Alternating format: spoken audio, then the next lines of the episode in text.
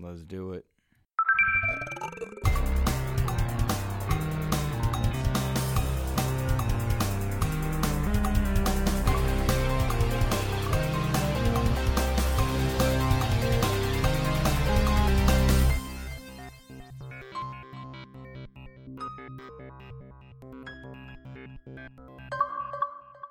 Welcome, one. Welcome, all, to episode 23 of the Xbox Expansion Pass, recorded on March 15th, 2020. I am your host, Luke Lore, the Insipid Ghost, and on this episode of XEP, we'll take a thoughtful look at the gaming industry's adjustments for conferences being postponed and or canceled. We'll examine the potential of esports to make use of this downtime in order to connect with fans.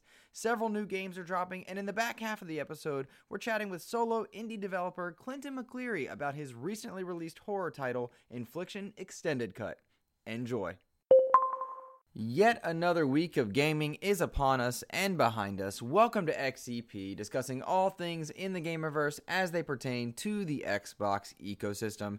And perhaps no news more impactful this past week than that of E3 2020 being canceled in the wake of COVID 19 concerns. The coronavirus has indeed had near and far reaching implications in the Gamerverse in the gaming industry. We will likely not know the extent of those ramifications for some time. But in the near future, we do know that E3 has been canceled. Not postponed, canceled. And this brings about a number of different questions, but let's look at what we know. Microsoft, for their part, is going to be hosting a digital event in order to replace their E3 2020 conference. It looks like Nintendo and Square Enix are reporting that they will do the same. It was Xbox boss Phil Spencer who said, quote, in a tweet rather, quote, E3 has been an important moment for Team Xbox. Given this decision, this year will celebrate the next generation of gaming with the Xbox community and all who love to play via an Xbox digital event. Details on timing and more in the coming weeks. End quote. Now, this makes sense for uh, quite a few reasons, not the least of which is hey, don't congregate while you're amidst the, the virus concerns and the world struggles to get a handle on just what to do in order to counteract it best. But avoiding large crowds is, of course, the mainstay, and that is indeed what E3 was. Lots of companies in the gaming verse deciding to come out and saying, hey, we'll do a digital event. We are planning to, to give you the information that we would normally give you. And a lot of companies are working to somehow try to mitigate the losses that would come from not having an E3. There's a lot of handshaking and business deal uh, behind closed door type things that, that come into an E3.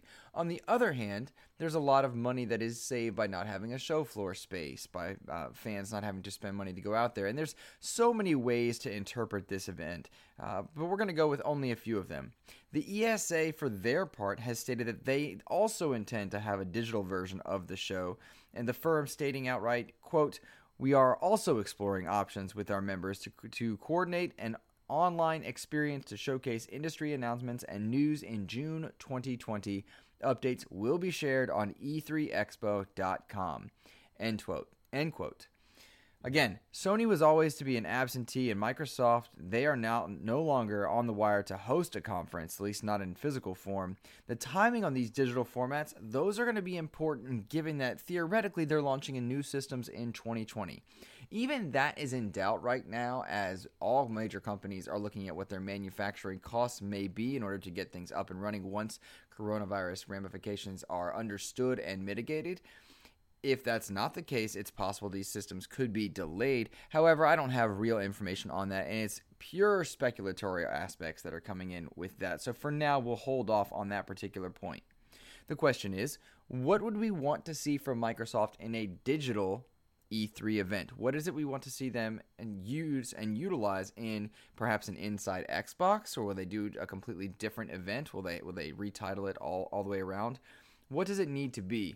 And for my part, the power of having an E3 conference is that you dominate a news cycle. The power of having an E3 conference, as Microsoft was going to have it, meant that you were not going to have major competition from a first party developer uh, in that week space or in that time frame, as Sony had said that they would not be having an event anywhere near E3. That's all out the door now because E3 quite simply is not happening and any legality can get around saying, "Hey, we don't we this is not E3. We can put it whenever we like." So Microsoft needs to work now on having clear, concise messaging for what their business plan is going forward in 2020 leading into 2021 and 2022 uh, including manufacturing and what it is they plan to do with those systems. So, in all likelihood, they're juggling a lot of things despite no longer having to plan uh, what builds to have at E3. Talk, talk about floor space and timing of that show. They're now having to deal with other things. I'm unsure how they were and how they go about doing this. But for my money, my my mindset says keep things very simple with your primary Xbox Series X discussion. Make that a one to one and a half hour display where you talk about all the relevant pieces of information that gamers need to know there.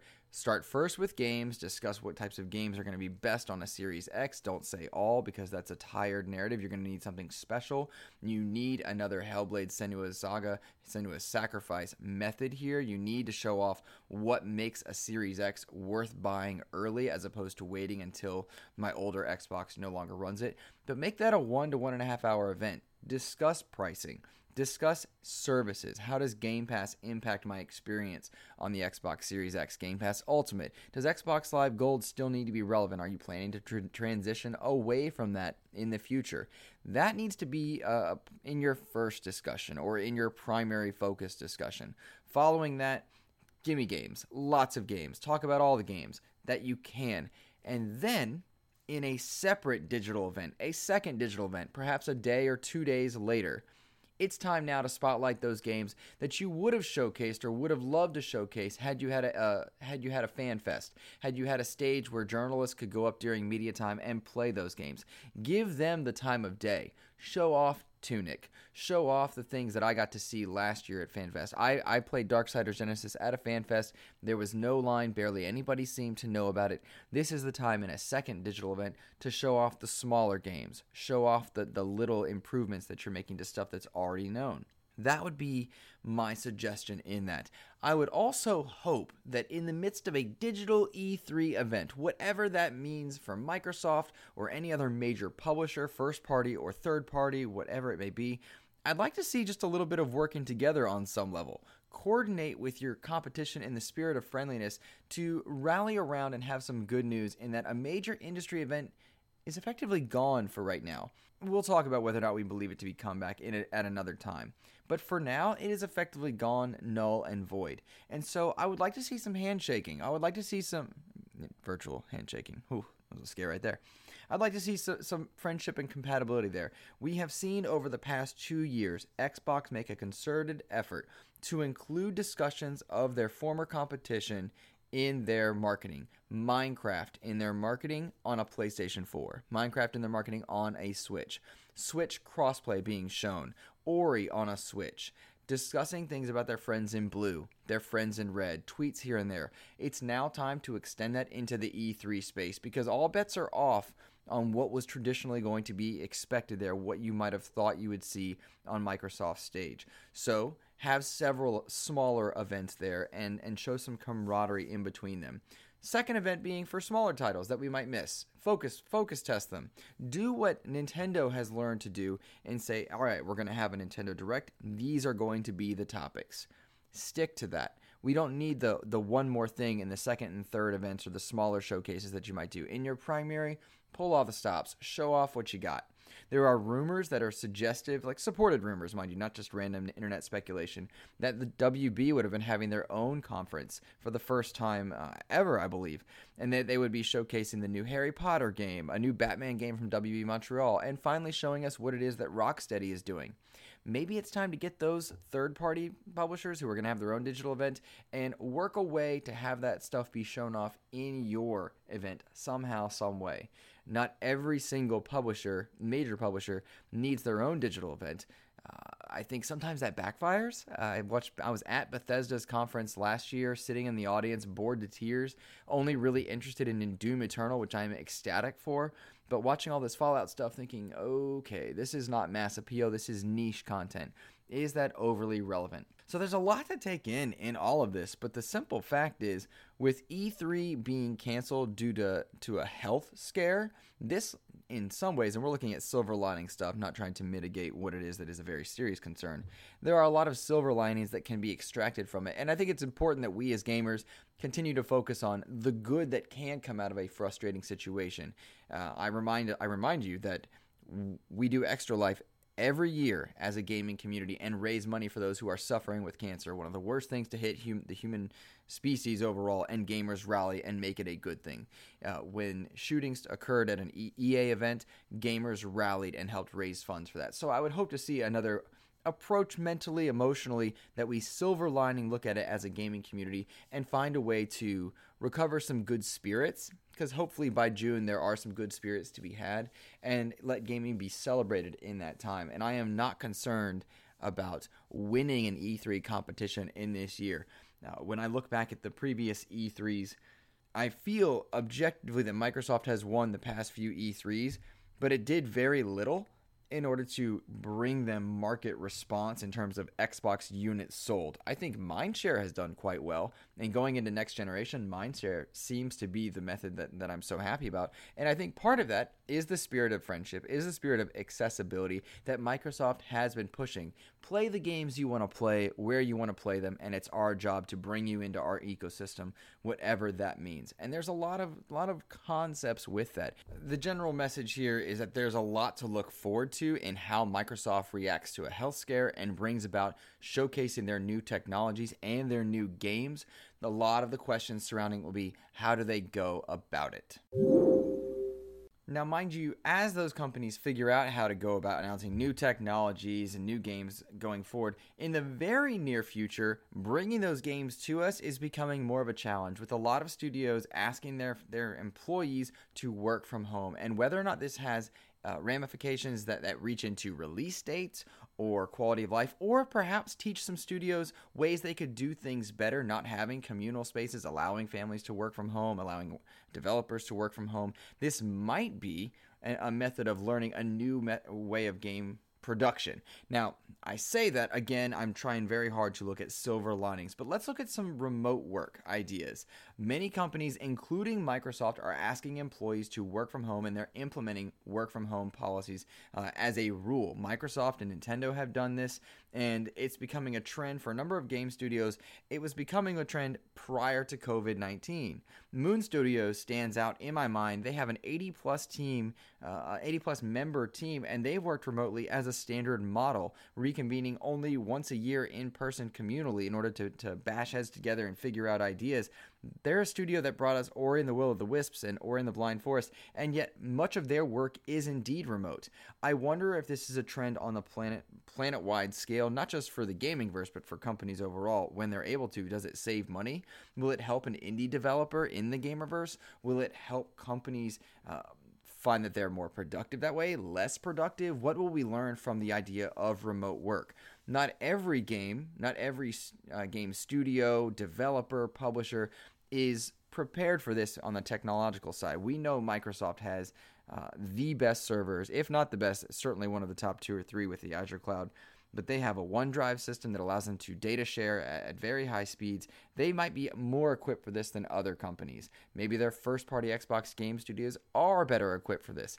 I am so interested for down the line they, to hear the GDC talks of, yeah, working remotely really did help us, or working remotely did not, and here's why. Here's what we lacked, here's what we had that worked well. You know, maybe the coalition is better outfitted with better resources than, say, something like the State of Decay 2 developers, than inXile, etc. That's the conversation that's going to be interesting to have down the line. Which developers were able to, to handle that remote work idea? And I think that's what's going to be most interesting. Todd Oxtra even wrote in asking about patches. How, how will patches and expansions be impacted? And more interestingly, how will we see down the line companies that were not ready for this type of remote work? How will they adjust in future? What will they do to make themselves ready for another major event? And will it be cost saving? Will this benefit us? That's what I'm looking forward to finding out going forward. However, it should absolutely go without saying that health and public safety is number one in all of this, regardless of timelines for new systems. I am absolutely happy to wait to get my new system, my new game till 2021 or, or later in order for health and safety to be priority. That has to be the priority for everybody and the mindset going forward. There is no doubt that we all often complain as a gaming community about our backlogs. Take the opportunity, silver lining every bad situation that you can, and take advantage of it. Right now, I'm working my way through a brilliantly lovely backlog, and I am I'm having a blast with it. I'm trying to make the best of a frustrating situation and just added to that incredible backlog that I have as I work my way through Ori, as I enjoy playing Sniper Ghost Warrior contracts, which surprised me how much two new games were indeed added that I am absolutely having a ball with. Of course, Ori and the Will of the Wisps is a blast, but Call of Duty dropped a new set of modes for its Modern Warfare title. More interestingly about it is that it is free to play. Now, of course, the first is a Battle Royale, something that we expected in the wake of Call of Duty Black Ops 4's Blackout mode, except that with the Modern Warfare mode called Warzone, it's free to play. Anyone can download it, anyone can play it. That's an interesting conundrum there. That's an interesting idea. I've been playing quite a bit with uh, Kevin Butler and Mr. Badbit. Mr. Badbit has linked his Xbox account to his Sony account, and he's getting cross progression. Whenever he plays with us, he's not losing out on his character in another place. That's really cool and that's exciting. As far as the mode is concerned, it feels to me to be very standard battle royale, and it didn't truly interest me more than playing Apex when it came to the, the first person shooter battle royale space. That's not what was most interesting to me, though I will say a lot of people are loving it. The other mode that dropped for Call of Duty was something called Plunder Mode, and this is Battle Royale for people who are not good at or don't really like the idea of Battle Royale, but they do have fun dropping in with their buddies. What's cool about Plunder Mode is you drop in with a strike team of three, which is perfect for my personal interests you drop down and your quest is to get as much money as possible in the time frame and you're competing against 100 plus players in teams of 3 to collect that money. You do so by completing contracts which is really going from point A to point B and scavenging money along the way. And it is awesome. If you die you respawn. When you launch into the game, you have the loadout that you've pre selected, so you don't need to scavenge for weapons. There are ways to augment and enhance your, your experience, but when you die, you just respawn and drop back down with your friends, which is great for me because I'm terrible at some video games and I want to keep playing. And the objective is not to be the last man, the last team standing, it's to have the most money at the end of the timer. And that's really cool. You can go out, you might have a big stack of cash, and you want to balloon exit it from the, the map so that it stays safe to your personal bank account as you build towards a million dollars you might want to carry way more than what can be carried in the balloon and go to a, a, helicopter extraction zone and load it onto a helicopter to be taken off the map. When you do that, of course, you put a target on your back and then teams will converge on you. Bounties can be played out. This is the exact kind of blend of competitive and co op experience that I so enjoy in video games. I've talked quite a bit of late about how much fun I've been having in Battlefront 2's co op mode because as I age, I believe it's strange as I get into my mid 30s, I find myself less inclined to be competitive in games. I don't really enjoy the kill death ratio attack mode. I don't like going out there and trying to be the absolute best player and, and matching myself with a young 12 up and comer, 12 year old up and comer with Twitch reactions and incredible abilities. No, that's not me any longer. I was once that gamer, no longer. I like to just jump on, play with my buddies, and have great co op experiences. And if there's a bit of competition in that, that is fine but I don't want to lose out on just hanging with my friends and having a conversation. And plunder mode absolutely gives me that. It's another example of I don't know if accessibility is the right word, but it is the word I'm choosing. There's an accessibility to plunder mode in Call of Duty that makes me think, hey, this is free for all of you guys. If Battle Royale is intimidating to you, but you like the idea of a first person shooter, the military first person shooter, and maybe you just want to jump in and see a bunch of numbers on screen go nuts and try and scavenge and run around, uh, and know that if you die, you'll just spawn back in. Maybe this is for you. Maybe this is is your game. This is certainly my game. This is the most fun in a Call of Duty game I've had in years. And I do like Call of Duty for all its flaws mon- eh, on a monetization style program, for all Activision's plunders when it comes to the, the political space and how they treat employees. When I when I look at Call of Duty as a franchise, removed, I, I do like Call of Duty campaign and all, but plunder mode Yeah, this is my most favorite experience there. So hats off to Activision on this one. Hats off to the hard people or the the hardworking people that brought us this mode. And this to me is way more fun than a standard battle royale. Another game that seemed to drop at an opportune time, given again uh, we need we need the silver linings here. State of Decay 2, Undead Labs just launched and and revitalized their State of Decay franchise with the Juggernaut Edition. It's a free upgrade for all owners of State of Decay 2, whether you're getting it on Game Pass or otherwise. Now available on the Epic Store, Steam Store, State of Decay 2 has been upgraded to the Juggernaut Edition. And this is not a simple upgrade for just Game of the Year or include all the DLC. It does include all of the DLC, but in a blog post, they said that several strike teams have worked for months to create a new system of heavy weapons added into the game. They've completely refreshed the UI. The main menu has been reworked. They have remastered the graphics of State of Decay 2, and it looks gorgeous. There are new lighting effects. They've improved and added new audio. They've changed the way that new players learn when they enter into this apocalyptic world. State of Decay 2 got a remaster and it was done so quietly. I'm super super excited to see more people checking this out because State of Decay 2 had a, had a had a tough go of it when it first launched. I believe in 2018 in that it was asked to carry he was asked to carry an exclusive slate and be a tentpole title when it simply was not going to be that. Undead Labs was a small studio. It was not yet part of a fully funded Xbox game studio endeavor, and their games were known for having some jank to them. Really fun zombie survival experiences, a lot of base building, a lot of construction and crafting, and, and people have a lot of fun with it.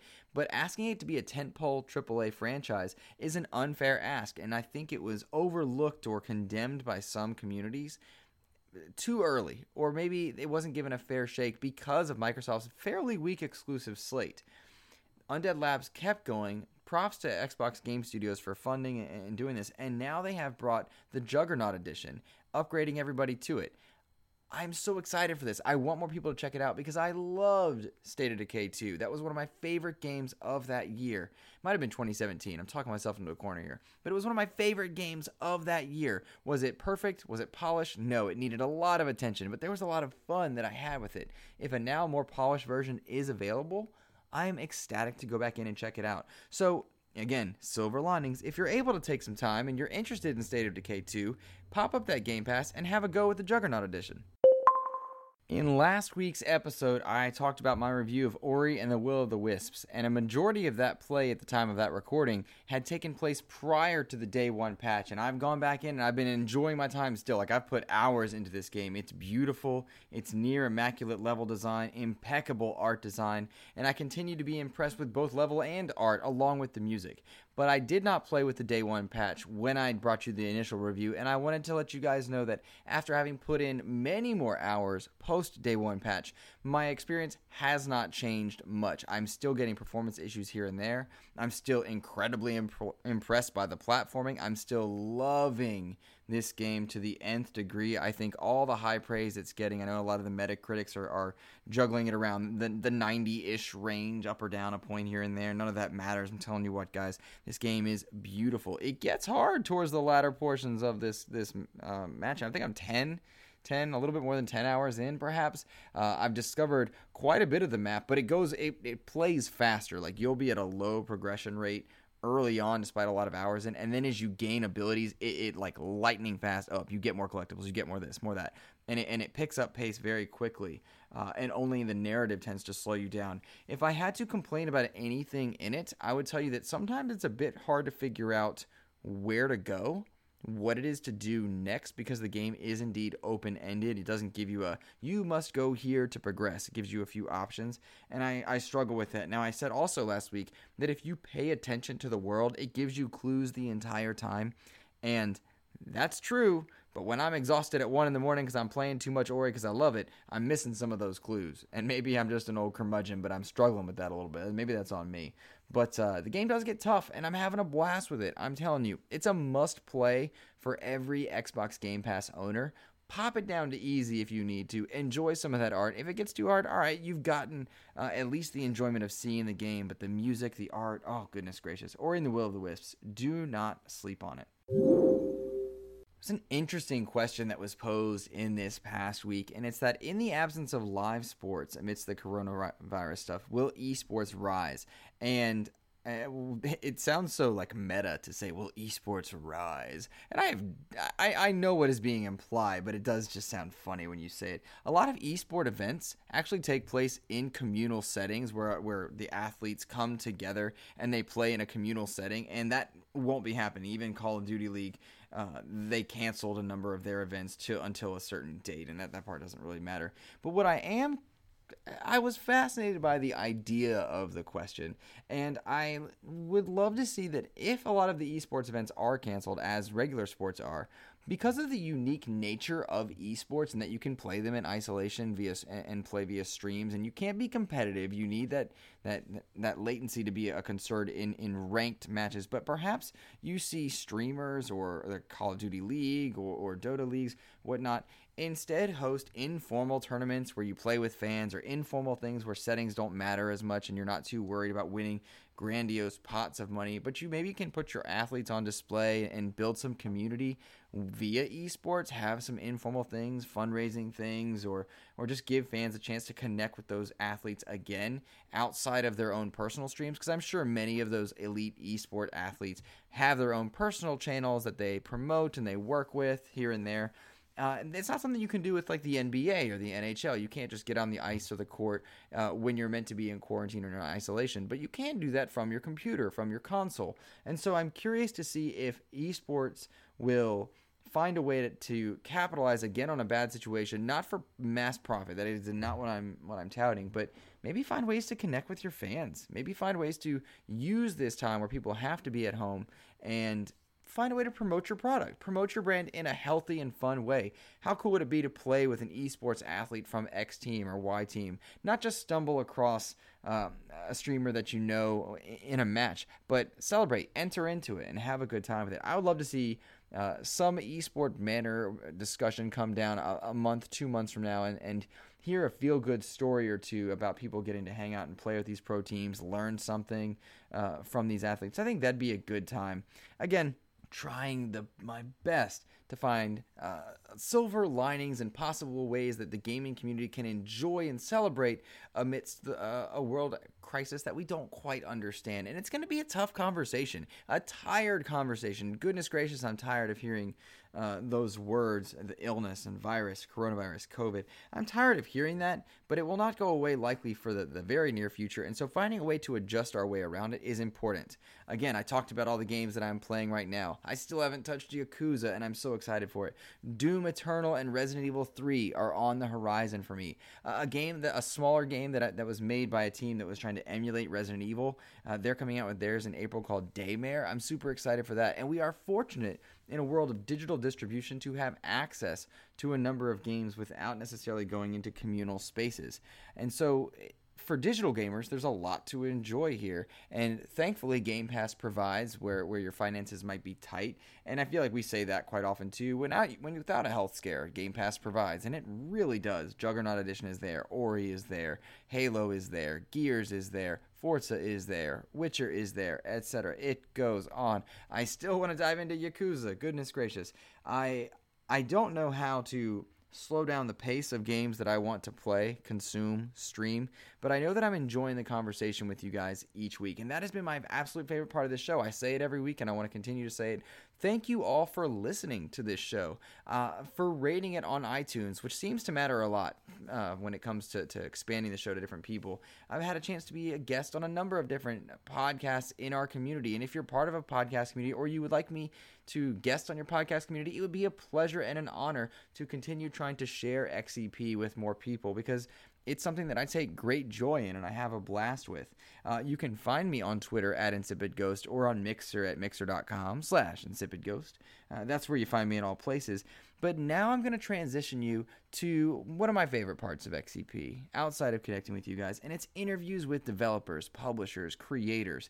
This week, I'm very fortunate that I get to talk to uh, a gentleman by the name of Clinton McCleary, who is a one man development studio from Australia. It's a super cool story. He brought a first person horror title called Infliction extended cut to the Xbox Store recently. It's also available on PlayStation 4. Uh, there's a Switch port coming. There was an initial PC title that was not the extended cut out there.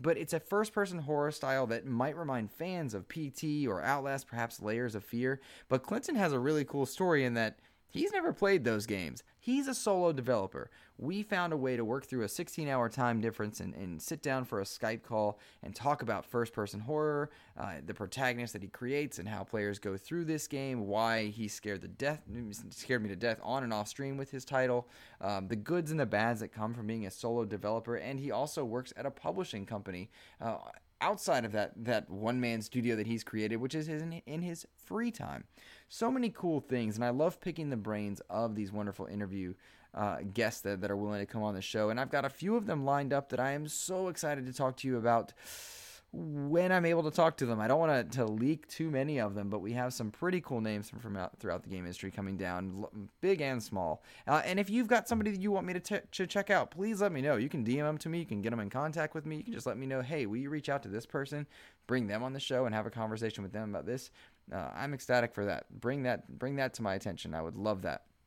For now, though, I will turn the rest of this episode over to Clinton McCleary and a former version of myself as we talk about the title Infliction Extended Cut, a first person horror survival game. Have a great week, guys. Enjoy.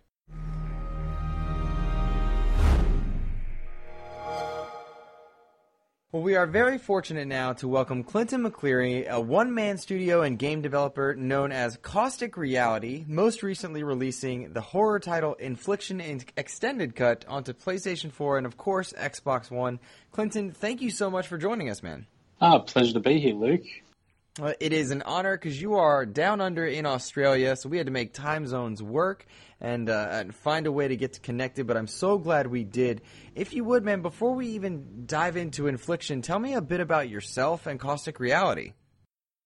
Sure. Well, um, I was working a regular job many years ago now. I used to listen to a lot of gaming podcasts and things like that, and I didn't have any gaming friends to talk to about gaming, so you know it was very much my own hobby, and um, you know I guess my outlet for it was listening to podcasts and hearing you know how much fun people were having as communities elsewhere, not around me.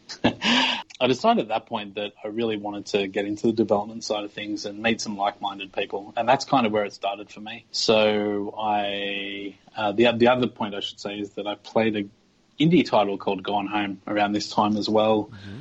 and really thought, oh, uh, you know, I really enjoy the mechanics of the storytelling in that game, and wanted to create something like it, but wasn't really sure at the time, and uh, didn't know too much about game development. So yeah, started studying game development from there, and yes, several years later, uh, Infliction was sort of born, and um, midway through development, I needed to come up with I needed to publicly announce that I was releasing this game, and I needed some sort of moniker to do that under. And I didn't feel particularly comfortable, you know, saying that it was a game by me with my name out there or anything like that. Mm-hmm. So yeah, I racked my brain for about a year, came up with maybe 50 different names, and they were all taken until eventually uh, Caustic Reality popped into my head. And, you know, I just turned to my wife and said, what, what about this name? And she's like, it's really weird. I like it. So um, yeah, Caustic Reality was born, and that's that's kind of where the name comes from, and that's kind of I guess part of my journey into game development and where it started for me. And it's it's funny after playing a few hours of Infliction, I can see the echoes of Gone Home in there, it's somewhere in there with their method of storytelling through memories and whatnot. But before we get even get to Infliction, I really want to unpack this idea of uh, you're out there and you decide that you want to create a game and develop something special, and you decide to go solo and make it yourself, all while working other places as well. You're a one man studio, dude. Yeah, it was not without its challenges. So yeah, it's it started. Um, I started studying, and I started studying game development. Initially, I was working as a designer, big telecommunications company, and I used to design interactive like training stuff for them. And um, so, you know, there's a lot of transferable skills in the job I was already doing. So when I jumped into game development, you know, I met a lot of students that were a lot younger than I was. Mm-hmm. They were all really, you know, excited to create a game. So you meet people and you team up with a couple of people from time to time. But yeah, I could never find uh, anybody to team up with that was at my level that was particularly committed to anything. Mm-hmm. Um, you know, they'd say like, "Oh, I want to start a project with you because I like, you know, I, you know, I like hanging out with you. I want to, I want to do that." And I'm like, "Yep, that's that's cool. Let's give it a shot." And it would never last longer than two weeks. Mm-hmm. Yeah, eventually I got to the point where um, I'm studying and um, I just started creating something uh, on my own. Uh, it started out as, actually as a template.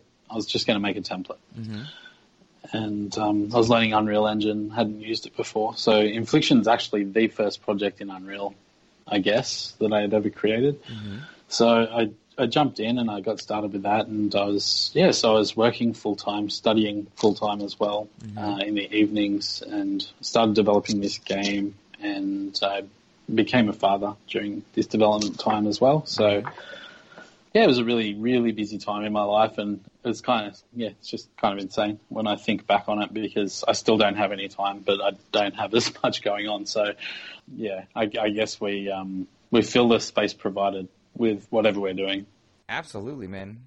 And I would imagine having a child somewhere in there while you're working on a project, and of course, Infliction came to PC first, and it's now it's the extended cut that's available on consoles.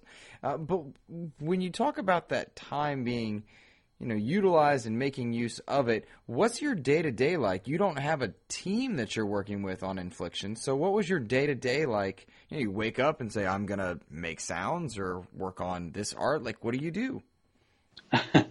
um, well, for for the longest time, I think for the first year and a half of development, uh, my daughter was born. I was working full time. I was studying as well. So Infliction became something that I just did in the evenings and weekends, and uh, for the startup development, it was a lot of, oh, I, I wonder if I can make this particular thing work, you know, whatever idea I had. But mostly I was just trying to make gameplay mechanics and getting like, you know, a, a working environment that you could move around in that could tell a story.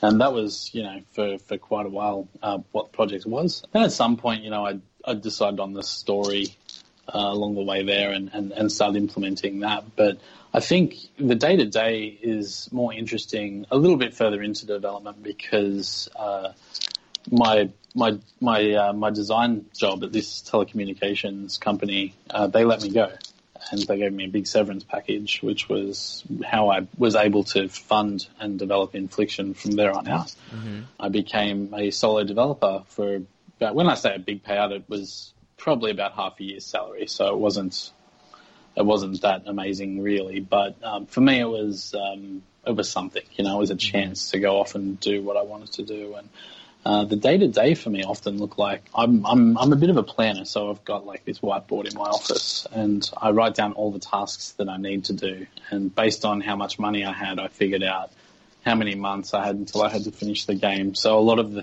features were sort of pocketed into like, okay, I've got four weeks to work on this one feature, and if I don't hit that mark, then I'm going to run out of money. It came down to sort of granular planning. So any particular day, if I was going to be working on AI, I would usually carve out like a month for AI or something like that. Mm-hmm. And then I'd break that down into weeks and days. I'd have my day planned out for me and yeah, it, it, it, became difficult. I mean, a lot of a lot of the time, um, particularly when you're learning new things, um, mm-hmm. it's very hard to scope the time. So, yeah, these days we often get up very early and work until the wee hours of the morning, and then sleep for a couple of hours and do it all again the next day. So.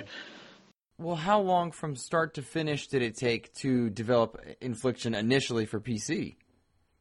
So the initial development for PC was three years. Mm-hmm. Um, it was about a year and a half part time uh, while I was working, and then it was another year and a half full time. But I would say in that year and a half full time, it's I probably did close to two and a half years work mm-hmm. in that time, mm-hmm. um, which was a bit crazy. But like I said, I'm very limited financially, so um, I was just trying to get it done. And um, in the end, you know, family ended up helping financially as well, which mm-hmm. was um, a godsend. Uh, yeah, it's very, very difficult to do these things without some sort of support. So yeah.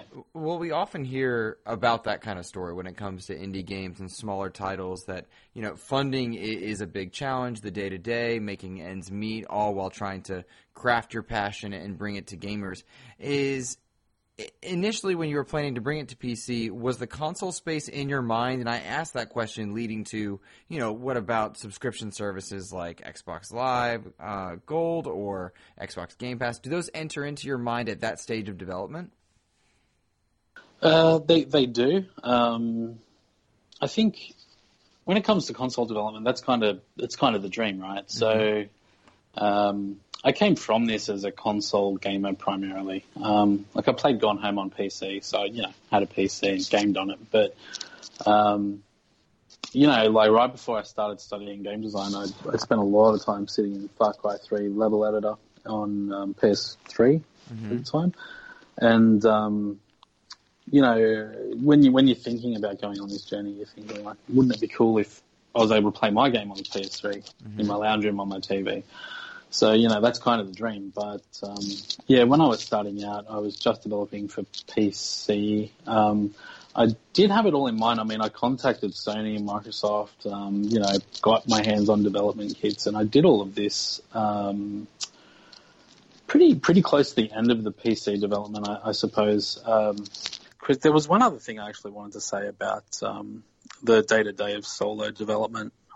Yeah, so one one other thing about being a solo developer is um, quite often if you need a piece of art or sound, um, you have to make that work yourself. So um, when I studied game development, I studied for uh, design, programming, and art. So I did a lot of different sort of um, things there. Uh, but yeah, when it came to things like programming and AI, I had no idea how to do that when I started. Um, so I'd have to build mm-hmm. time into the development time to try to figure it out as well. So, you know, I'd block out like a month to build my AI and get it behaving and working right. And, um, it's interesting because the things you assume are really difficult, like everything's difficult really, but the things you assume in your head are going to be like insanely difficult because you don't have a very good grasp on maybe some of the fundamentals in the first place. Once you get into it, you find it's not as difficult as you thought, and some of the things you assume to be really easy are a lot harder than you think they're going to be. So, um, mm-hmm. yeah, uh, it's just about being adaptable, flexible, and trying to figure out um, you know, the quickest way you can get to something that you need uh, whilst doing it on your own. So, yeah, if you need to study a little bit of sound design to get some sound working for you, then yeah, that's what I'd do. Well, there you go. And we'd started to, to answer the question, but let's go back to it. As you're making and developing this game for PC, you do you have the consoles in mind? And I, again, I asked that question to lead to, you know, was Xbox Live Gold or Xbox Game Pass an idea or a revenue possibility in your mind? Is that something you looked forward to? How do you do you mentally prepare for those things going forward? So yeah, absolutely. You know, I think when you're starting out development, um, no matter what, uh, for, for me specifically, I, I want to get it onto every platform. Um, so I, I did contact the con, uh, the um, platform holders early on, and um, ID at Xbox have been fantastic as well. Um, mm-hmm. It was more of a dream, though. I knew I was going to be able to release on PC, but um, the the console stuff was a bit of mysticism to me, uh, particularly when I was learning game development. Mm-hmm. So I think it was the dream, but I'd also, you know, I'm a realist as well. So in my mind, I was, I, I was certain it was going to come out on PC and, um, didn't really know where to from there. I didn't know how it was going to be received. Um, didn't mm-hmm. know if it would even be worth putting time into developing for consoles. So, it, you know, it, it becomes one of these things that you hope it will happen, but you sort of need to play it by ear and, and be flexible around it as well. Um, I did a mm-hmm. whole heap of research and everything around it while I was um, developing the PC version, but my primary focus was on the PC to begin with, and you know, if that was successful enough, then sort of starting to think about the console stuff a little bit more. And um, yeah, certainly, um, Game Pass wasn't. When did Game Pass start? I don't think it was around when I was developing in the first instance, but I'm not sure. It, yeah, sa- timeline wise, it sounds like that wouldn't have been much of a consideration at that point. Whilst you were making Infliction, I wondered if perhaps during extended cuts, you know, a timeline, perhaps you looked at that, or is that something that's a possibility. Really, just because subscription services have seemed to provide new life to the indie space. Absolutely, yeah, it's it's definitely something that um, you know the the publisher. Um, so I ended I ended up with a publisher as well. Um, we'll get into that a little bit later on, but mm-hmm. it's definitely something the publisher has looked into. I guess on on, on my behalf, um, mm-hmm. it's uh, it's definitely a consideration because you know you get on Game Pass, they'll often provide some sort of um, financial compensation for that, and that sort of money in the bank is, you know, that's everything to an independent developer to be able to continue to make the next project. So um, we've definitely considered stuff like that, and very hopeful that we'll uh, be able to participate sometime in the future here pretty soon. Absolutely. So now you teased it. I feel like we'll touch on it now before we get to Infliction itself. You also work with a publisher. You are you're published by Blowfish Studios, and yet you work there as well. It's got to be a cool, neat little conundrum to work through. it's kind of strange. So uh, when I was looking for a publisher, I um, I got in touch with uh, Blowfish and introduced myself and said, "Hey, you know, I um, I developed this uh, this title. Would you guys be interested in publishing?" And they came back very quickly with a resounding yes, um, which was very encouraging. Uh, I then, you know, I came in, I met the team, I got to know some of the guys, and uh, they offered me a role here to help out on some other projects as well as sort of oversee console development of Infliction Extended Cut, uh, which I gladly accepted. So yeah, um, my day job currently is uh, working as a game designer at Blowfish Studios, and uh, on top of that, I'm also a solo indie developer for Caustic Reality. So uh, yeah, I run my indie studio stuff during the evening. So what a neat tightrope to walk and yet at the same time be exposed to multiple sides of the industry. That's that's fantastic. Now let's get to Infliction. We've beat around the bush just enough, and it's because I am scared to talk about it. I've put several hours into your first person horror title. I've been jump scared a few times. The level of tension is palpable. Uh, tell me a bit about creating a horror experience. What drew you to creating a horror game? Funnily enough, I have not played a lot of horror games mm-hmm. myself, which is interesting because my game will often be called out as being inspired by certain things, and, and sometimes they're right, but often the games that are called out for being the inspiration I've never played before. So that's always an interesting sort of. Okay, okay, so I'm thinking as the player, I'm thinking Layers of Fear or PT. I got ideas of Gone Home or uh, Outlast at various points. So, are those games you've not put hands on before or hadn't played prior to, apart from Gone Home? Of those games, I've only played Gone Home. That's um, amazing. I've I've seen PT being uh-huh. played, and obviously, PT was definitely an inspiration because I was already developing something set in a house. I wanted it to be horror. Um, I wanted to have story elements uh, delivered like Gone Home, and then PT turns up on the scene while I'm toying with all these ideas and is more or less exactly what I have in my mind for horror in mm-hmm. the home. Um, Layers of Fear, I've never played it and never seen mm-hmm. it played. Um, Outlast, I've never played it. I've seen a handful of clips, but n- nothing really. Um, I tr- actually tried to avoid a lot of these other games because I didn't want them to subconsciously inspire me. But I suppose the flip side of that is like as a horror developer, you come up against particular problems. You know, you're in a hallway, you've got to figure out what what could happen here that would be interesting and mm-hmm. creepy. And I suppose uh, the developers of those games came up against those problems before I did, and years later I've come up against the same problems and come out with similar mm-hmm. answers.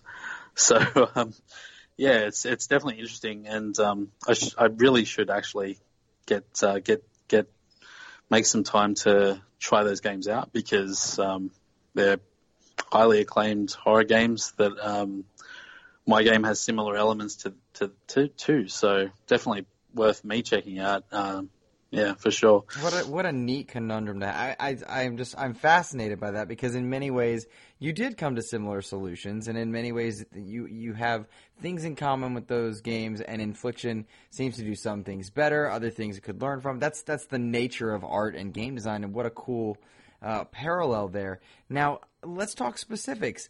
Uh, lighting and sound design uh, seem to play a huge role in how you create tension for the player. And you chose to put that player in first person. Can you talk about that choice to be in first person and then how you utilize lighting and sound design? Sure. Um, the first person choice came very early on. Um, a lot of it came from being able to put yourself in the shoes of the character a little easier, I think, uh, which works better for horror specifically.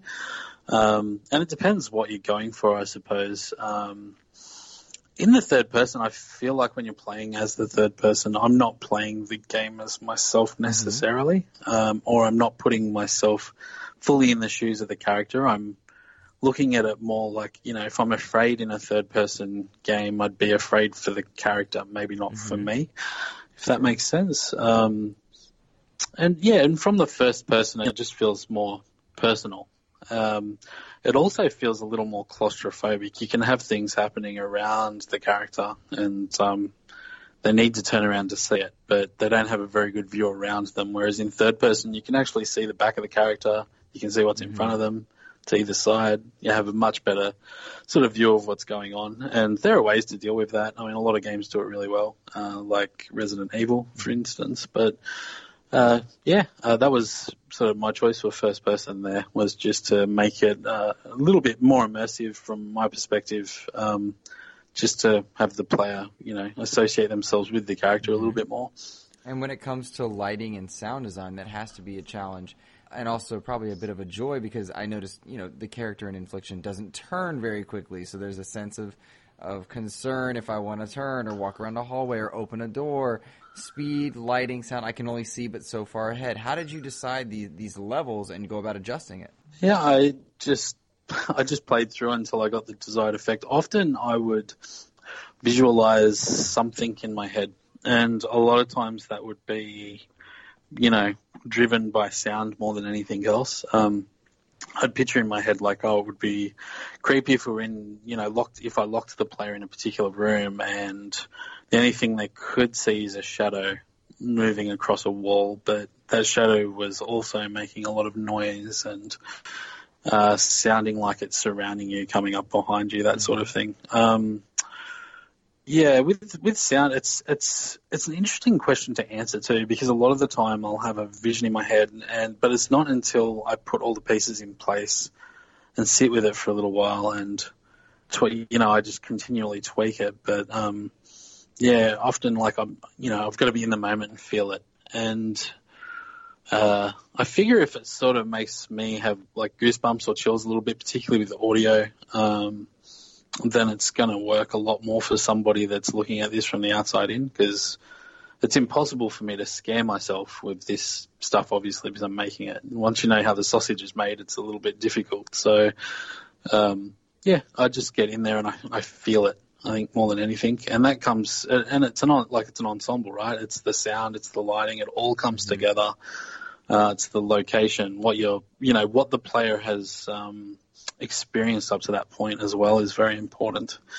Um, I tried for the longest time to withhold the, um, you know, seeing the the uh, antagonist for a long mm-hmm. time, well, as long as I could at least, anyway, uh, to build up that tension even more because a lot of it's got to do with you know not seeing them and wondering where, where they are and what they're what they're up to. And you mentioned not being able to scare yourself. Does that mean that you know at a certain point you had to bring others in to see how they uh, reacted to certain scares, whether they be jump scares or ambiance? Uh, yes and no. I mean, I don't have any real gamer friends or anything like that, so this became a really difficult challenge for me.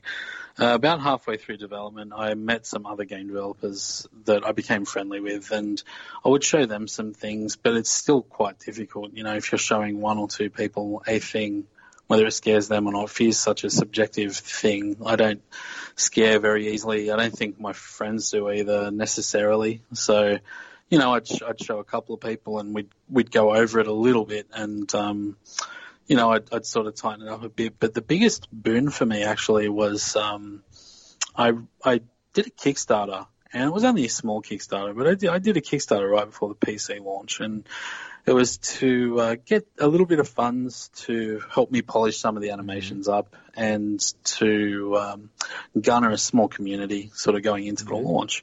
And so um, during this part of this Kickstarter, I released a demo, and that demo uh, did quite well on YouTube. Um, you know, it's a, it got picked up by a couple of really big YouTubers, so um, you know, it got uh, it got it got a lot of views and a lot of mm-hmm. traction. Um, but in watching the demo, I was able to see like it's it's a little bit difficult to separate sometimes because sometimes you'll get um, YouTubers or or um, content creators that sort of um, overreact to a scare because they need to entertain their audiences mm-hmm. as well, and um, you need to sort of be able to separate that out. But I could definitely see in them, particularly when you notice like a common thread, um, what areas were working more than mm-hmm. others, and then sort of lent heavily into that. So, what I had noted from uh, watching the demo being played was um, it's a lot less about you know any particular jump scare, and it's more it's definitely more about um,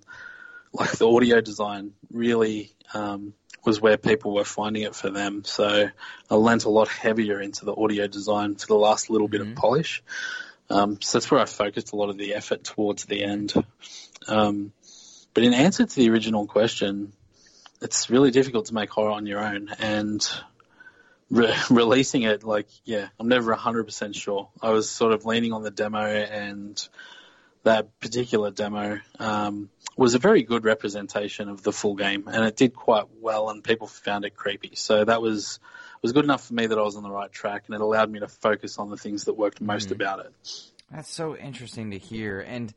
I, am thinking back to my moments of tension, and you're right. It's not the jump scares. They're the fun, memeable moments, or the ones that perhaps influencers that are uh, on streams might might champion and show off your game well because they're good clips. But for me, it's the tension that's built in the lead up, and that's where I tended to get uh, most scared, for lack of a better description. I was nervous throughout my time with Infliction. Uh, do you take joy in watching these these influencers, streamers, players get scared? Is that fun for you? um, it's, it's, an interesting question. I don't I don't watch a lot of people mm-hmm. stream mm-hmm. or play the game mm-hmm. specifically. Um, it is difficult for me because I'll watch a stream and I'll just I'll just see the things that are wrong or um, they'll do something I didn't intend, and I'll I'll see someone trigger a bug I didn't mm-hmm. know existed. So like when when I watch it, it's um, for me it's more of a technical exercise. So it's yeah, it's it's kind of a strange experience. Um, I'm also you know quite a shy person, so I always feel really weird when somebody like will call out my name or sort of um, yeah talk about me in any capacity. I sort of like you know I start to blush and go mm-hmm. okay. So much so that, and just to put you on the spot and do that exact thing, you thought of removing your name from the credits you were telling me. Yeah, it was an interesting thought that I had had. I, I thought I, I want to remove myself from this game and almost have it be created by like a faceless entity. Mm-hmm. And I thought it'd have a couple of different effects actually. I thought first and foremost, you know, I can remove myself from it. Mm-hmm. and, and then the second thing I thought was like, well, that's kind of cool in a way because it builds up a little bit of mystique. Like, who the hell made this game, sure. right? Um, but then the game got awarded uh, like a PAX Indie Showcase award in Australia before it launched. Mm-hmm. Yeah, my name got sort of put out there, you know, straight away, and I had to exhibit the game at a show and I I'd considered going there, like thinking like, oh, maybe I can go anonymously, like disguise myself or something. I don't know, but um, that was such an impractical idea that you know I, I abandoned it pretty quickly and just sort of embraced like, okay, well, all right, I'll put my name in the credits and it, it, yeah, I'll just own it at this point. I've got no choice. So what, yeah. What an interesting thought. The burdens of success they do weigh heavy, often on creators and creative minds. So so tell me this, uh, Clinton. looking forward, Caustic Reality, it exists. You've got Infliction Extended Cut uh, out on consoles. You have Infliction over on PC. You have a release for Infliction coming to Nintendo Switch down the line. Is is game development something you want to continue with, given that you also work at, at on, on a publishing side as well now? What's next for Caustic Reality and for you? That's a good question. I have a few projects in mind that I can't, I can't, really talk about yet because they're still very much in incubation phase. I would love to continue to develop. I would love to make something else. Mm-hmm.